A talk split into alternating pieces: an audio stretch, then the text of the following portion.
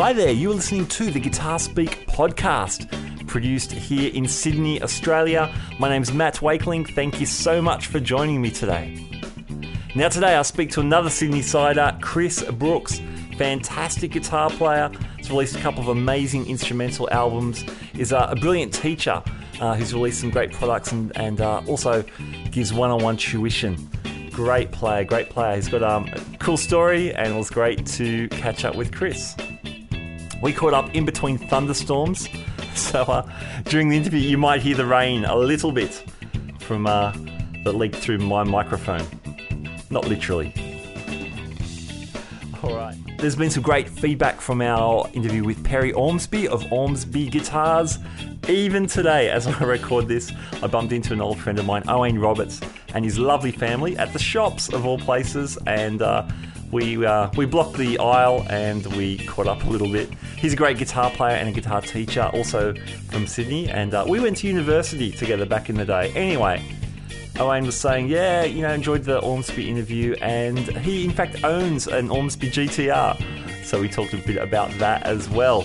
So those Ormsby guitars are everywhere, uh, not only Australia but around the world, so great to see uh, an Aussie builder taking on the world.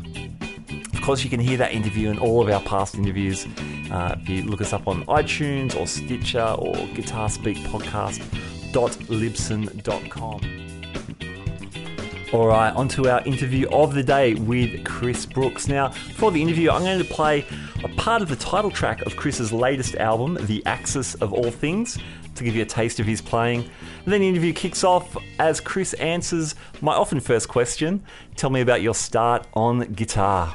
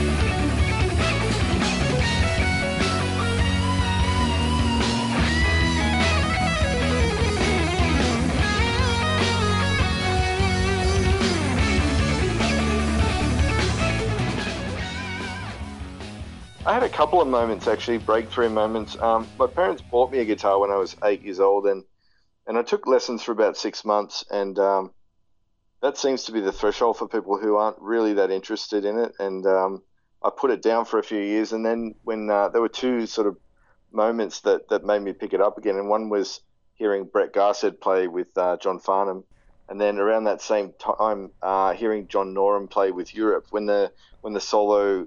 Uh, when I first heard the solo in the Final Countdown, yes, I just looked at it and went, oh, I want to do that. And and the funny thing is, the funny thing is because people accuse me of playing fast all the time. When I heard John Norum play fast, I thought, man, if I could do that, I would do it all the time. So self-fulfilling prophecy, I guess. That's great. That's so good. Oh, man. We, um, we spoke to Michael Dolce, who I believe you're mates with as well. I have met Michael, yeah. Yeah, cool. And he um he he quotes um he mentions seeing uh, Brett Garsed on uh, on tour with John Farnham as well being a big deal, catching him on the T V. Yeah, absolutely. There was there was there's so many. I'm um, like I talked to like some of the other guys like uh like Jeremy Barnes as well. And yep. When you talk to um a lot of Aussie guitarists of, of a similar vintage. That that concert that was broadcast on, on national T V live, I think it was, yeah, um, yeah. back in like early early eighty-seven or something. Yeah. For for everybody, for all of us in, in Australia, that was like our Jimi Hendrix at Woodstock moment. You know, there were so many guitar players that they kind of just, you know, or, or budding guitar players that just jumped in because of that concert, you know. Oh, man, absolutely. I remember it, and I think it was simulcast, which for... Yeah. So you, you turn on the radio nice and loud and watch it on T V at the same time. Exactly, and it was all before high-def T V, so yep. It's not as if we had stereo T Vs or anything then, but... Um, exactly. Yeah, you could hear it on the F M, yes. That's um, that's massive. That's um, that's the moment. Yeah, I think we were all watching the same thing. Absolutely, and it's so influential because, you know, I mean, there were some great guitar players. You know, Tommy Emmanuel was already doing stuff mm-hmm. and, and whatever, but as far as like electric guitar and and seeing someone like Brett do the, the you know the tapping thing and the hybrid picking and the and the dive bombs and the, the pinch harmonics, and it, it was all there, and it was like just so explosive, and it was top shelf, and it was coming out of Australia. You know what I mean? So that yeah, yeah. for a lot of us as Aussie guitar players, it was just like, wow, this can actually be done at this level at home, you know? It doesn't have to be just an American thing. Yeah, definitely. That's cool. That is very cool. So um, I think we'll get on to some more Brett Garsed as we move along and talk about your albums, which oh, is super sure. cool. But um, so, okay, so late eighties, you you hear John Norum, you, you hear Brett Garsed. What, what happens then? Then I actually pulled out the acoustic guitar and sort of went, this doesn't sound anything like those guys.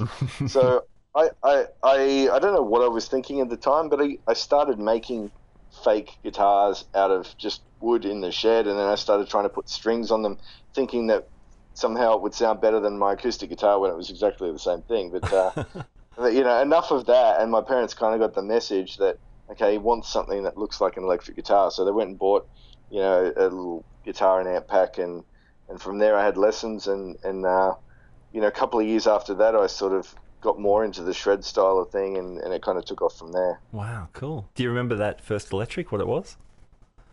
It, the brand was Legend, so it was just a Strat copy, and and the only reason I picked it is because it looked like what John Norum was playing in that video. Yeah, it was like a white Strat. That's right. And, and I just I just looked at they looked around the they said look around the shop and which one do you want to try? And I just pointed to a white Strat and went, yep.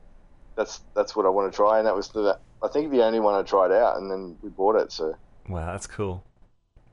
That's great. And I've still got the body for that guitar somewhere. Okay, I've got, I've, got to, I've got to find that and put a neck on it. I think just for nostalgia's sake. Yeah, nice man. That's cool. So you're doing lessons. Was there a breakthrough in your playing when you realised, you know, when you get to the next level? I don't know, just from say playing cowboy chords to actually putting a solo together and feeling like Absolutely, you're making yeah. some progress? It's, it's funny you mention that because, like, the when when they put me back in lessons after getting the electric, um, I had this teacher that just wanted to show me, like, Roy Orbison songs and, and, and Elvis songs. And so I was playing all this old sixties stuff. Yeah. And then, you know, and I learned a pentatonic scale, but I had no idea how that actually related to anything like what I was listening to. I thought it was just on a different planet. And then I had a substitute guitar teacher. His name was Chris as well, and I had him twice, and and I don't know his last name, and I've never seen him again, but the dude changed my life. Uh-huh. He showed me a th- he showed me a three note per string major scale, taught me what upstrokes were, so I'd be playing everything with downstrokes. Yeah, yeah. And then he gave me a he gave me a cassette that had two Yngwie Malmsteen albums on oh. it, and from that, life changing another life changing moment. So sometimes it's just those little moments yeah, yeah. that just so much is, is born of that that one that one situation. Man, that's cool. Very cool. And what did you do with that? What what happened with the Malmsteen and the, the three notes and stuff? Uh, so once I learned those those scale patterns, it, it's just like, okay, so, you know, if I start doing that on every fret, I'll know how to sort of play up and down the neck. And yeah, if I yeah. connect the patterns up, and I started, so a lot of it was self-discovery after after that. So a lot okay. of the time I would I would pick something up from a, a, a teacher or a player and just be one thing. And then I'd go off and, and turn that into a month's worth of homework, and then somebody else would show me something else, and and then the instructional videos like the the R E H and the Hot Licks videos, yeah, yeah. you know, became hot, and I had a job, so I could start buying them, and and you know, so a lot of those guys were my teachers in a way as well. Once I finished those initial, um, you know, Roy Orbison lessons. Yeah, that's cool. What um, what videos were you watching? What what were some of the instructional ones?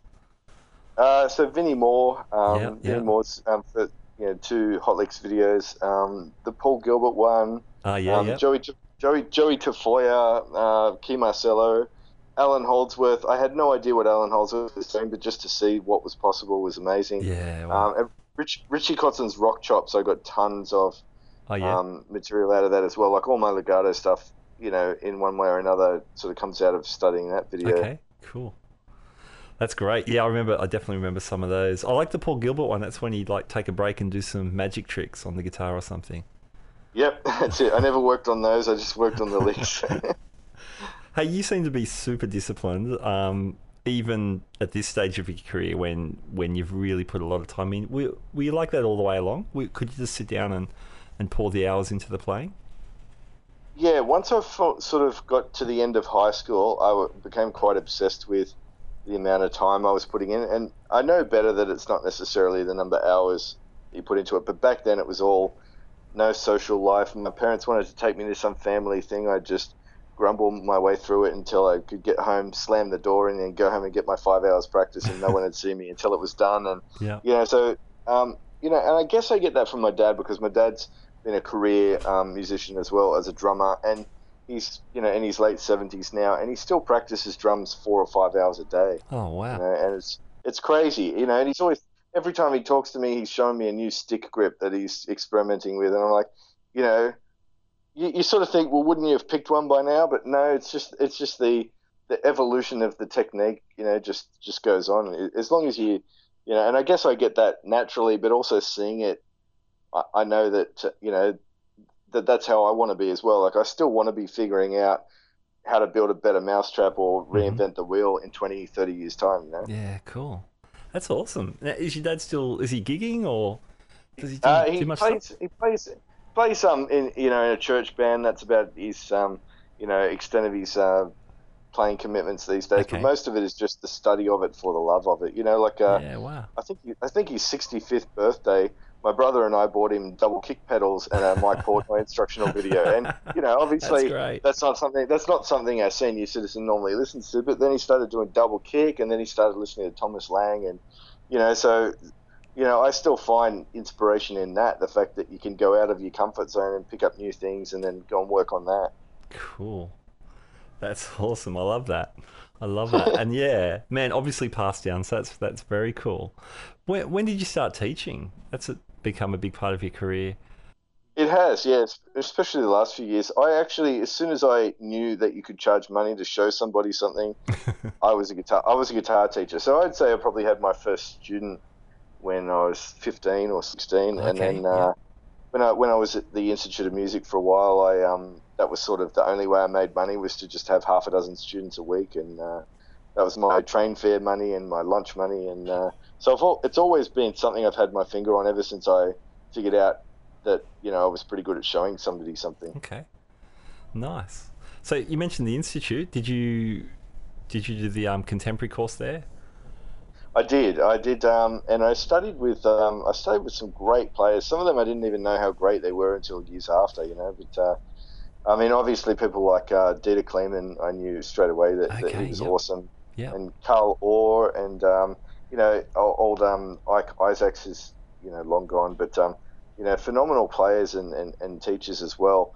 Um, so it was it was a golden time. But I mean, as you probably hear from most people that study at at institutes or G I T or M I T or anything like that, mm-hmm. it, a lot of it is the the inspiration that you get from from you sitting in practice rooms with other players, picking their brains, and, and it's just the, like a cultural influence as well as just the educational side of it. Yeah, for sure. Yeah, and it's often what you make of it as well. You know, you can get all this great information, but until you um you know, put into practice and trying to make the stuff work, it's, you know, you that's could, it I mean I, the best I, I would I would I, I would even say that the curriculum at that time, and this is in the early nineties, yeah. wasn't fantastic, but mm-hmm. I'd still do it again just to just to meet those other players, and, and you know You know, there's about three or four players with this kind of little shred club that we, we were just like the shredders that hung out with each other. And that's great. I was the picker, and I was a picker, and there was another dude who was like a sweeper, and another dude who was all tapping. And it was between the between the, the, the three or four of us, we had we have it, had everything covered. Nice, that's cool. Did you were you playing in bands at this stage? Yeah, I was playing in just some uh, you know, like pub bands, half covers, like fifty fifty covers, those kind of things. Okay. Nothing that was really going anywhere, because at that time it was just, it was kicking into, you know, half my luck that the, the time I come of age and I'm finally old enough to play in pubs, and yeah. then grunge is the thing sure. that, that comes in. So, so for a long time, it just wasn't cool to be me. I mean, it's still not that cool, but then it was really not cool. I think it's pretty cool to be you. That's fine. Thanks.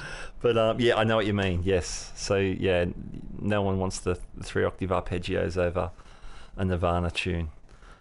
No. I mean, no one even wanted anyone to look up from their shoes for a while there. It was That's just, true. Um, you know, I used to say it was um, you had to be self-loathing, but uh, but not enough to stay home. Okay, just the right amount. Yeah. Oh man, I, I love that stuff too. I admit, but um, but yeah, it was a big shift in the guitar landscape. Absolutely. Well, yeah, it, it's imagine uh, it's it's almost like uh, I mean, not that that information is wasted, but it would almost be like coming to the end of, of a degree. Um, studying for a job that didn't exist anymore. Yeah, sure. And you found out that, and you found out the day after you graduated.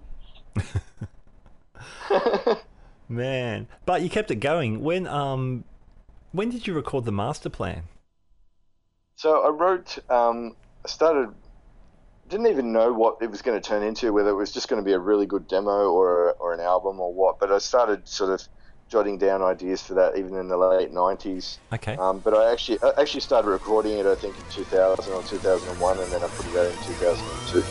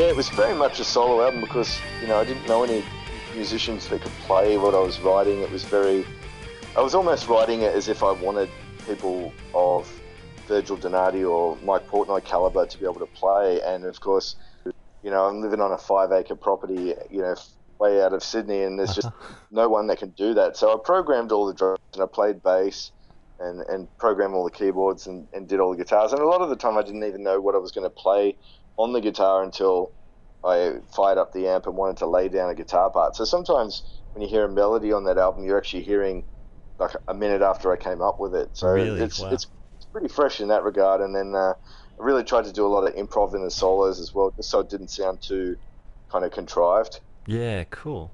Cool, man, it sounds great. And there's um, I'm hearing some prog kind of influences. There's tracks like um, Axiom or Blue Sky Odyssey when um, you know, got some nice sections in seven. Some tempo shifts.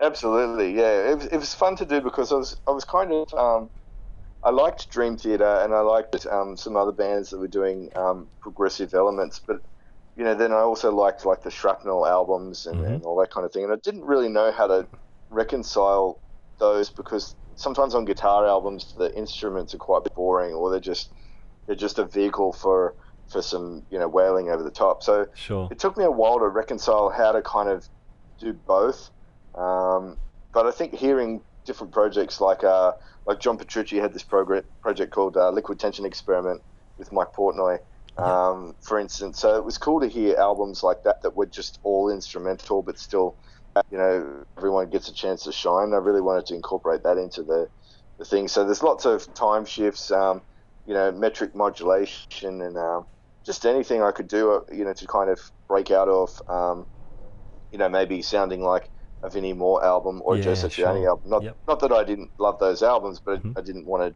duplicate it, you know. Sure, yeah. I actually remember that um, Petrucci album was, um, I think, was Tony Levin the bass player or Billy Sheen, or they did one each, one album each? Uh, it was supposed to be Billy Sheen. There was various lineups talked about at one stage, but it ended up being Tony Levin and uh, and Jordan Rudess, who later ended up in oh, okay. uh, Dream Theater. Yeah, right, cool. I like those albums because they did feel a little bit looser, to me anyway, a little bit looser than perhaps Dream Theater, but still a lot of absolutely precision yep. and um, yeah, it's a lot of drive, but yeah, some somehow a little bit looser and. And vibia. Yeah, and I, I haven't even listened to those albums for a long time, but I, they they they just made an impression at that time. It was like a sort of a snapshot in time. A lot of that was coming out into what ended up on the Master Plan. Uh huh. Cool. And what were you? Um, what gear were you running at that stage? I was playing uh, uh, an Ibanez. I had two Ibanez guitars. Um, actually, the reason this is funny, I the reason I found out about John Petrucci was because uh, somebody loaned me a John Petrucci Ibanez. And I went, who's John Petrucci? So I actually found out about, I liked the guitar before I liked John Petrucci. So I, I, I ended up buying the um, the guitar and then checking out his playing and thinking, wow, this is actually, this is my kind of stuff. So that's cool. Um, so I was using that, using that, and I had a, uh, uh, an Ibanez R G five fifty as well, and using uh, Mesa dual rectifier uh, head and box.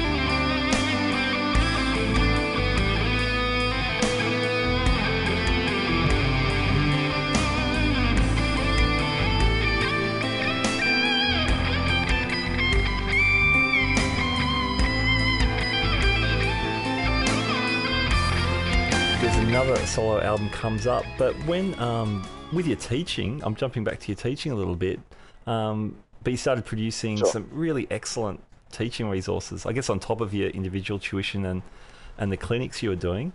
Um yep. Do you want to talk about some of those, because they're so beautifully produced? Thank you. I what I what I've been aiming to do for a long time, and there's other guys doing this in the marketplace and they're very good at it, um but I guess what I what I find is, because people know me for a certain thing, whether that's, you know, accurate or not, um, a lot of people come to me f- to learn particular skills, and I just find in certain areas that I'm repeating the same lesson over and over again. And um, uh-huh. and I just got to a point where I thought, you know what, if I could record this hour, not that it only takes an hour, but if I could record this lesson and sell it to people over and over again, it kind of, not only do I reach more people, but I can spend more time looking at other areas that I can do the same thing with and create a sort of a, you know, a whole course of, of stuff. And that's kind of the plan. It's been a few years in the making now, but a lot more of that's going to be rolled out um, this year with just uh, various courses. And then hopefully eventually that will turn into a subscription-based website where people can just uh, have access to all of it for a, you know, for a monthly fee.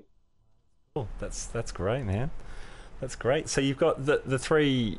on your website at the moment, which look great, is the there's the pentatonic picking one, um, yep. which looks great. You've developed three ways of picking. Can you explain those a little bit? Yeah, there's there's three kinds of picking. Normally, people uh, refer to, you know, they think of alternate picking. They know what alternate picking is. It's just yep. down up and keep doing that. Uh, economy picking, where you sort of, you know, you accommodate uh, sweeping into string changes that have odd numbers of notes, and then. Um, then there's a, a third system that I've dubbed the compound system, and um, people like Eric Johnson are known for that in their pentatonic playing, where um, at certain points, um, a, you know, string changes will be alternate, and then in other points they will be swept, um, usually to do with the number of evens and odd numbers uh, of notes per string. So I sort of wrote three sections based on um, all of them, because I like to be able to do all of them. I'm not kind of a this is my way and the only way kind of, of thing. Sure. So um, so that was kind of a, uh, you know, laying down the groundwork for the, the, the picking styles of each one. And then hopefully eventually this year I'll get to a follow-up, which will just be more licks in, in each um, in each vein. Okay, cool. Yeah, man, it sounded great and looked really cool. And I, like, I liked how you were mixing up like two-note per string stuff, um, which is maybe more the Eric Johnson approach with like three-note per string pentatonics, yep. which always sounds really cool. Yeah, the the um, Key Marcello, who was the other guitar player in Europe, used to play yeah. uh, patterns that would stay in one position, but you'd have three notes and then only two notes on that string, and then three from the next. So you're constantly borrowing between two and three notes per oh, string okay. yep. in order to stay in the position. So I really liked the way that those licks kind of just sound way different to what you would just be able to achieve with um, two notes per string. Yeah, cool. Nice. And you've just released a new course called the Yngwie. Is that how yep, I pronounce it? Yep, I did that uh, kind of a, a, a pun on the guy's name Absolutely. in question, obviously. And um, that one was really, um, uh, you know, uh, a labour of love for me. It took a, I sort of had the idea for that a few years back, but um, I really wanted to finish that one off and, and talk about his picking style. Because once again, uh, Yngwie has a very compound, you know, combination of, of elements in his picking as well. It's not just uh, alternate picking or economy picking. Um, so it was a really interesting area of study, so I really wanted to bring that out to people, and a lot more people are talking about that because of Cracking the Code and stuff like that. Mm-hmm. So it was a, it was it was a good time to finish it off and get it out there while there was um, more interest in uh, in what Yngwie's doing these days, because it was kind of there's a period there, especially late nineties, early two thousands, where it just wasn't that cool to to be into Yngwie, unfortunately. But um, sure. now it's cool again. Yeah. now, and- I hope. oh, absolutely, absolutely. I mean, there's always room for Yngwie, I think. I think, well, he's such a groundbreaking player. I mean, I think he fell out of it fell out of favour with a lot of people stylistically because just you know the rest of the world moved on in some areas, and mm-hmm. he's quite you know um, you know dedicated to his own thing. So, but I, I think everything comes comes around again. Yeah. How did you discover some of that stuff? Um, say, if we just focus on Yngwie for a moment, how do you how did you break through and and really dig into his technique when you're, I guess, mostly dealing with, with audio recordings? Yeah, the audio recordings were weird because um, I obviously can't see what's doing, what's going on, but I, w- I would hear certain things, and like I would hear picking runs that, that I was sure finished on a downstroke just because of the strength of the, of the last note, but yet if I was alternating it one hundred percent, I would come up with an upstroke on the end of that run, and I go, nah, it's just It just doesn't sound the same. So so a lot of these things were questions that went on for years, and, and sometimes answers and little breakthroughs along the way. So um, it wasn't until, you know, the, maybe the mid-nineties when he started doing some instructional videos, uh, you know, in Japan. And um, the I had an N T S C, um, you know, uh, V H S player, and, and I could slow that down. And so I did a lot of slowing down and, and things like that, and just okay. looking for... Just looking for things that that uh, reoccurred, because um, you know his playing is very there's like four or five elements to it, and everything is born of those elements. And it's like, you know, to use Troy's terminology, once you crack that code, you kind of just see how it all actually fits into it, rather than um, differentiates from it. Okay, that's awesome, man, and that's a lot of dedication just digging into it. So, did you find it was very? Um... I guess I guess what you're saying, that, that some of these ideas are very small and simple, but until you know exactly what he's doing with it, there's um, a bit of a roadblock. Yeah, yeah, and that's it, because what happens is you try to apply somebody else's logic to it. You know, yeah. you try to go, well, Paul Gilbert would just pick this alternate. Yeah. You know, and but playing, if you took Yngwie lines and play them pure alternate picking, it sounds different. Like, actually, Paul Gilbert's first few albums with Racer X were very much alternate-picked Yngwie kind of lines, and that's why they have their own flavour to it. So once mm-hmm. you once you sort of realise, okay, the way he goes up a scale is different to the way he goes down a scale, and if you're mixing and matching that system in a sequence, you know it was something pretty crazy, and, and I just found it a really interesting area of study. So it made me better to actually understand that, rather than just chalk it up to personality or quirks or whatever, to actually yeah. go... There's something here I really want to understand, because you know I'm better off. I'm a better player for having made that pack. Actually, all the packs, I think. Every time I get to the end of a pack, I go, I'm actually better at that thing now. So I'm glad I do it. You know. Yeah, that's cool. That's very cool. When when I hear you play, I don't, I don't say this guy sounds like Yngwie. How if when you study one player so intensely, I mean, albeit for one project that you've done, you've done lots of different projects, of course. Um, yep. But how does that? How does it influence your day-to-day playing? Uh, that's a really good question. I there was about a, a year where I couldn't, I had trouble playing the way I played before, because I was kind of like, I felt like a method actor. I wanted I wanted to stay in character to get the pack done. So yeah. if I suddenly went back to alternate picking and, and stuff like that, I had to really think about it for a second. And um, now I'm, you know, I'm these days I'm better at switching between all of them. Um, but yeah, for a while there, when I was making, for about three or four months, particularly when I was making the pack, I only wanted to play that, that thing. Uh, so even if I was playing something that was a different player, I would still try to work out how could I adapt that to, to Yngwie's style of, you know, picking. So, which is interesting, because that's where my next course is going to take me. Okay. How would I take that that sort of technique set and play everybody else's stuff with it? So it, it actually turned out to be a good thing as well. Yeah, cool, excellent. Your um your latest solo album is The Axis of All Things, um, yep, which is fantastic, man. The production on that is excellent. Did you? Is that Thank you. Another self-produced album? Um, well, the way I did it is, Uh, I demoed all the songs, and I, uh, I don't think I'm ever going to demo songs again, because I just fell in love with a lot of the demos. Yes. I got magic demo syndrome big time yeah. with that album. Um, but what I did is I went and uh, I laid the, I got the drummer to lay, had a real drummer that time, and mm-hmm. we laid the drums down uh, in a home studio. Then I took the the you know the, the stems from those, went home and recorded all the bass and, and drums and keyboards, and then took it all back to that same studio for. for mixing, and then uh, Lord Tim from the band Lord um, mm-hmm. actually did the mastering um, oh, cool. for that. So I had I, ha- I had help to make it sound a lot better than my first album. Sure, man. Not the first album sounded bad, but the the latest one, the the production on it is um, a step along, I guess. Is probably... Thank you. Yeah, yeah. I definitely wanted that. I didn't want to make the same thing. I mean, it took me a really it took me a really long time to get to making another album. It was like a seven or eight year break between albums. So I definitely didn't want to make it sound like nothing had changed. Sure. The um man, the tones are awesome. Were you, were you using a Kemper by then? I know you're a, a Kemper guy uh, these um, days. I was, uh, no, I only started using a Kemper maybe a couple of years ago. So um, the Axis of All Things is like, I think it's like nearly five years old now. And okay. uh, I was using a combination of amps. I had uh, still had the Mesa Boogie, and I used that on some of the heavier tracks. And then on some of the chimier sort of tracks, I had a Sir Badger, which is kind of a plexi-sounding uh, oh, yeah, yep. thirty-watt uh, head. I, I didn't have that for very long, um, but but the tracks I used it on came out really good too.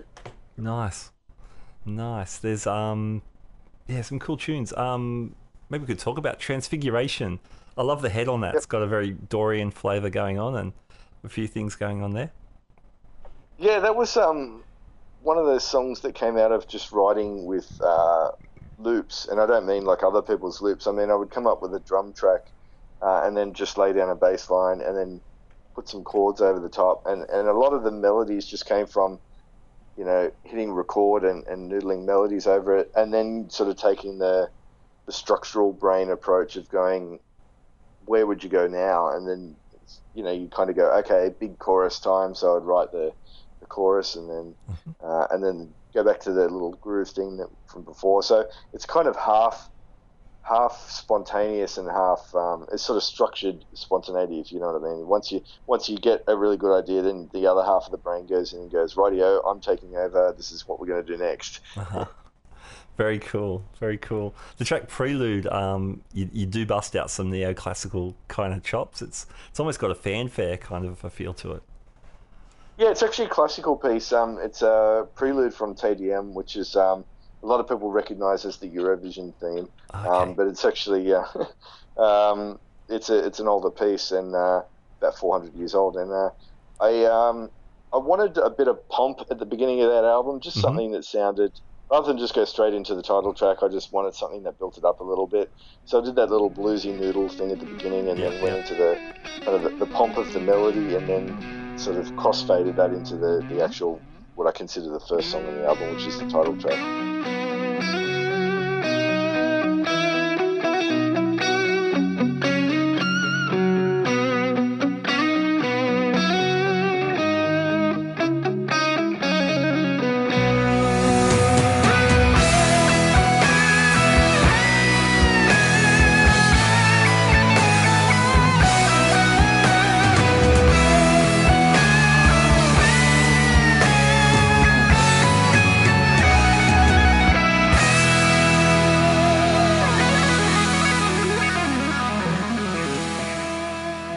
Man, and the title track is massive. The Axis of All Things. It's great. How many guitars are you stacking on there in, in some of the parts? So at the most, there's only two rhythm guitars, just okay. a, a pan left and right. And yeah. um, that was all done.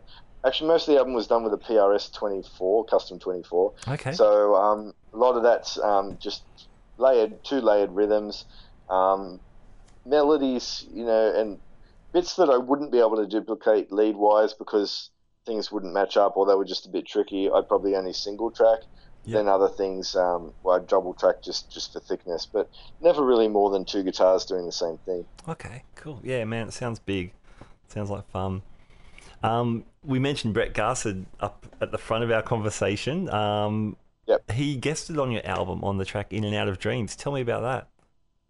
Uh, that was um, one of those scary moments. Um, you know, Brett is actually, ever since The Master Plan came out, um, Brett had heard about that. I think I sent it to him, and I think we stayed in touch, bits and pieces, um, over the sort of the ten years, and you know, after that. And um, just the more I got to know him, I just realised what a wonderful guy he is, and, and he's just very generous, and he's the time that he gives, whether it's to talk to you about guitar or, you know, in my case, to actually provide a solo for the album. So um, when he um, said he'd do something for me, I wanted to write something that was kind of.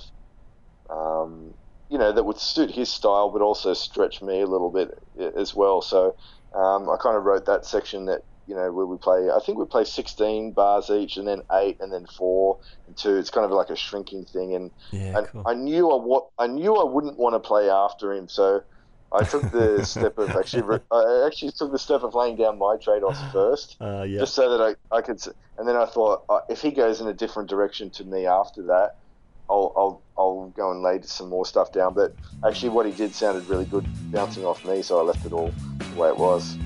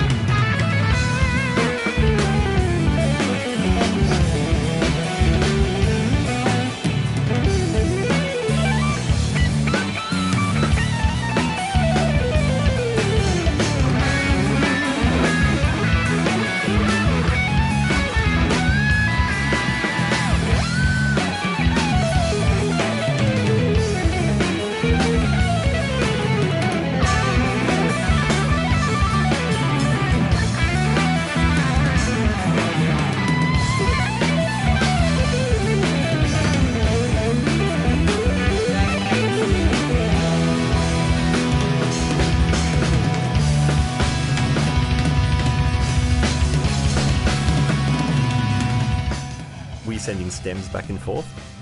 So most of the thing, uh, yeah, with that, it just sent uh, a mix down of the section, and actually gave him where my solos um, were, just so he knew what he was kind of bouncing off, and then he just shoots back the wave file um, on its own and just pop it straight into the mix. And yeah, that, that side of it was really easy. That's that's such an exciting um, use of technology these days. You know, you can you can get together and um, collaborate with people miles and miles away. And it's so funny because, you know, the first exposure I had to working with musicians that weren't in the same place was after The Master Plan came out. um, Yngwie Malmsteen's um, singer Mark Bowles asked me to do a couple of tracks um, for an album he was doing. And in those days, we had the internet, uh-huh. so we could talk about the tracks, yeah. but the files were too big to send via email. Oh, wow, so that yeah. we were still fed, we were still we were still FedExing um, C D Rs to each other, but then talking about it on the internet. so that it was, and then it was funny evolving to, you know, the point where the fight where we could actually send files, you know, like ten yeah. tracks of whatever, and it and it would they'd be there in an hour, you know. Yeah, wow. Tell me about that. That must have been pretty amazing. It was cool. Um, I don't actually remember how I first got in touch with Mark. I think it was because I was running, actually, a, uh, I was actually, you know, when I wanted to first start getting into web design for promoting my own music, mm-hmm. I ran uh, an, an Yngwie kind of a fan site. But instead of talking about Yngwie, I would in, try and interview a lot of the other band members. And I think Mark might have been one of the people I approached oh, okay, at that time. Cool. And so I ended up keeping in touch with him. And then when I did um, an album, uh, I went to Japan, part for holiday, but part um, kind of promotion, just to hand out demos of the album to stores over there. Mm-hmm. And um, and he was there, so I let him hear what I was doing. And then after the album came out, he was like, "Hey, do you want to write a couple of songs for this solo album I'm doing?" And so it all just sort of came together after that, you know, wow. bit by bit. That's very cool. Very cool. Scary, but cool. Excellent. And um, what else is coming up for you? What's What's the rest of this year look like? You talked about putting together some more teaching packages. Anything else we should know about? I think um, I think the the focus is going to be um, on the teaching packs, because I just think um, I'd love to make another album, uh, you know, and I actually love to make a ton of albums. I you know it would be great, but um, I think just you know economically, the packs do so well that it's just. Um, As an entrepreneur, it's it makes a lot more sense to put most of my energy into that and keep that going. And I actually really love to do that too. Yeah. So okay. It's kind of funny because kind of even though I love the lesson packs, they're kind of like the day job now, and the and making music will be the you know um, kind of the, the love project on the side, the side sure. hustle. Um, but I'd love to do at least an E P this year, uh-huh. get something fresh out there and show people that I can still write music as well. You know. Yeah, sure, man. I'd love to hear some new stuff. That'd be That'd be awesome. Here's the thing, though. The, the point is you, you've you put together such a great um, product, and you're such a great teacher as well as a player, which not everyone is. A lot of a lot of players teach, but they're not necessarily great teachers. But but you, you definitely do both fantastically. So to create the demand and um, to make that as part of your you know, your income as a professional musician, that's brilliant. Yeah, I actually love doing it because, uh, you know, I love the analysis of it. I love problem solving. I love mm-hmm. finding out why this guy can do a pinch harmonic and the other guy can't, or why this guy can sweep and why that guy can't. And, you know, the thing about being a, a teacher is that you're not just speaking that one language of music. You've got to speak fifty. You've got to speak it fifty ways to fifty different people. So to find the way that reaches the most people is like, it's actually a really interesting nut to crack for me as well. It's not just a, uh, oh, albums don't sell, I guess I'll teach kind of thing, you know, yeah, which is, yeah. you know, a lot of, a lot of, you know, guys fall into, it just falls in, it becomes a necessity, but I genuinely um, like what I'm doing. So yeah, awesome. Good. That's brilliant. Um, how about any live playing? You've, you got any of that in the horizon? I haven't done any live playing um, for a long time. What happened was I was doing a lot of working stuff, um, you know, R S L covers, gigs, or the bread and yep. butter stuff. Yep. Uh, and as the teaching sort of took over, and you know, it just I realised that was my passion, and that, so it kind of phased out gigs until the point where I haven't been doing any gigs at all.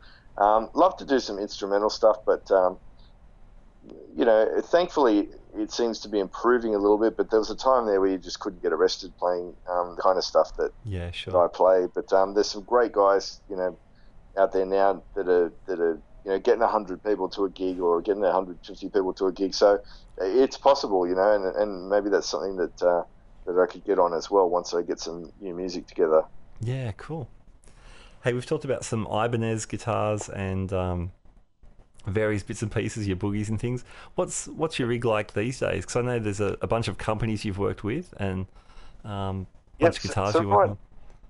So the, the, um, the, the Kemper profiling amp is... like uh, you know, I'm not just saying this because because I'm you know kind of collaborated with the, the importer um, to play them, but uh, it's the single best piece of gear, most inspiring piece of gear I, I think I've put money into as a guitar player. Um, so that that is kind of you know my my amp rig. It's it's every amp really that kind of I want access to. Um, and then guitar wise, I've you know I've kind of flip flopped a few times between. Uh, Strats and, and Super Strats and, and things like that. I just bought uh, a new Ibanez Premium, which is amazing. Yeah, um, yeah. It's good to have twenty-four frets again. Uh-huh. Um, having it having twenty-four frets for about twelve or fourteen years, so it's good to be able to. Play, it's good good to be able to play an F sharp again. Uh, nice. Uh, but I mean, I guess I've always been uh, attracted to the guitars that uh, kind of have, you know, a fatness but a chime to them as well. So yeah. I, I've never, no offense to anybody who loves them, but I've never been a Les Paul guy. Mm-hmm. Um, closest I've come to that is the, the P R S kind of sound, but that's still a brighter sounding instrument. So I've sort of always liked kind of the slinky sounding, you know, but, but hopefully not too shrill sounding kind of instruments. Yeah. Nice. There's a question I ask a lot, and mainly because I have a hard time with it. I think I spoke with this to uh, Greg Mara most recently, but if you're playing an Ibanez, um, that Prestige you've got, it's like an R G kind of a kind of a vibe. How do you go yep. jumping from that back to one of your scallop fretboard Strats? Um, I'm, I'm mainly thinking about the neck.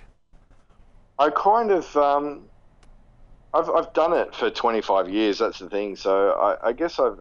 I do it the way I've always been doing it. Just, um, just have a little bit of adjustment period maybe, and then you know back to it. And I first, um, you know, similar to to Yngwie's um, story with scalloping guitars, I didn't even know what it was going to do the first time I scalloped the guitar. I just thought it looked awesome, so um, so so I did it, and and then I actually realized that it's you know for the string grip and the bending vibrato and stuff like that. Uh-huh. So.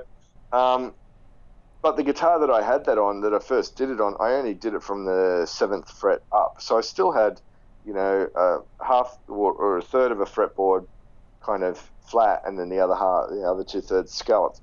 So even from the beginning, I kind of had both worlds under my fingers. And then right, yep. as I was fortunate enough to be able to accumulate, um, you know, other guitars, some would be scalloped and some wouldn't. And I, I, I it actually brings out a different thing for me. So it's not like I try to play the same way on, on each instrument. If, yeah, I, if cool. I was going to play the same all the time, I'd only have one guitar. Sure. Um, yeah. So actually, part of the thing I like about about new guitars is is what they actually bring out in me, rather than, well, it's part what I bring out in them as well. But it's it, for me, it's a fresh you know perspective. So I I you know and plus with the teaching, I'm kind of teaching. You know, I could do one lesson on a flat guitar, one on a scalloped, and I'm kind of switching so often that. I never even think about having to, to adjust anymore. Okay, cool. Awesome. How about pedals? I know you've used some Wampler and Selar F X pedals. Does, has the Kemper replaced that kind of thing, or are you still... Yeah, I, I mean, I love, I've loved what, what Wampler do. I um, still stand by their, their, their pedals. There's been great um, uh, pedals, but I, I guess I stopped using pedals the same time I stopped using um, my last um, valve head. Okay. Um, which was which was another Mesa amp that was an Electrodyne, which is really nice mm-hmm. uh, amp. And I was using in pedals with that. I had half a dozen Wamplers and some T C Electronic and uh, a couple other things there. But uh, and I, and I like that setup too. But uh, you know, especially when I'm making instructional packs or um, you know Instagram videos or you know or actually playing on somebody's tracks, um, the Kemper just makes some you know makes it so easy to just do what I'm doing. All in the box, straight into the computer, you know, at any time sure. of day or night.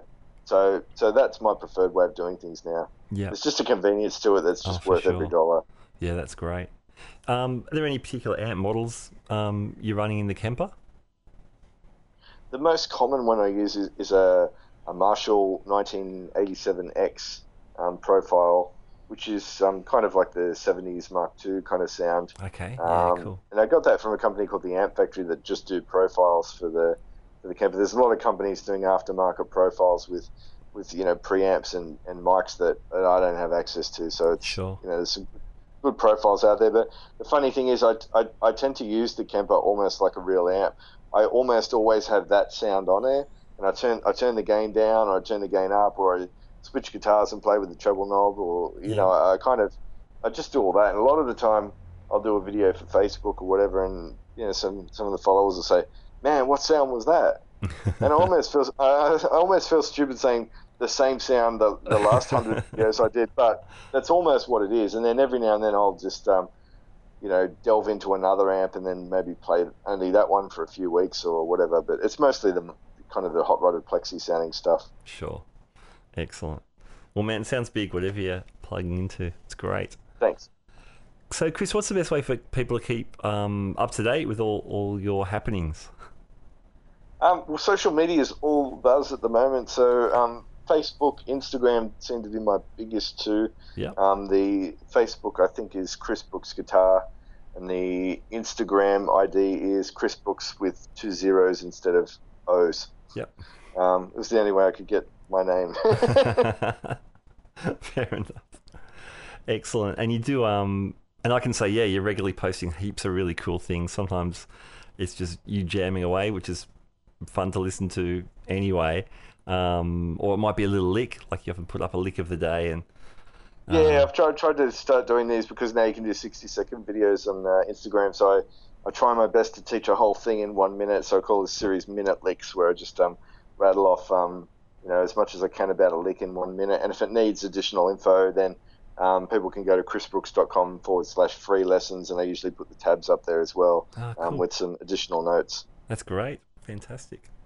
Yep. sixty minute, uh, sorry, sixty seconds to check out the lick, yep. And three months to get close. A lot of practice. You know, it's funny because to do one of those sixty second licks, it might take me twenty minutes because I keep looking at, I keep, I keep waffling, and I go, it might take me five or, or ten goes sometimes just to to get that down in one minute. I've, I've taken to starting to edit the videos down now. Okay. Just so, because sometimes I just want to keep talking and it goes longer than one minute.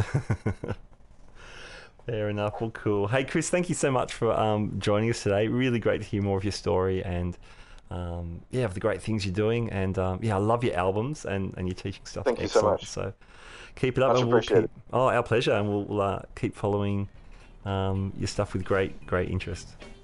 Awesome. Cheers, Matt. All right, there's my conversation with Chris Brooks. It was great to meet him and find out more about his story, more about his guitar journey. Fantastic. So um, definitely check out his stuff at chris brooks dot com um, and also guitar lick store dot com for those lessons. He does do some individual tuition here in Sydney if you're lucky enough to live nearby. Um, so again, the website's the best place to inquire about that. All right, thank you for joining me for another episode of the Guitar Speak podcast. If you're enjoying the episodes, please uh, feel free to share them around or give them a like or whatever on, on our social media. That really um, helps us get the word out, and we really appreciate that. All right, we are out of here. We'll catch you next time. My name's Matt Wakeling, and this is the Guitar Speak podcast. Bye now.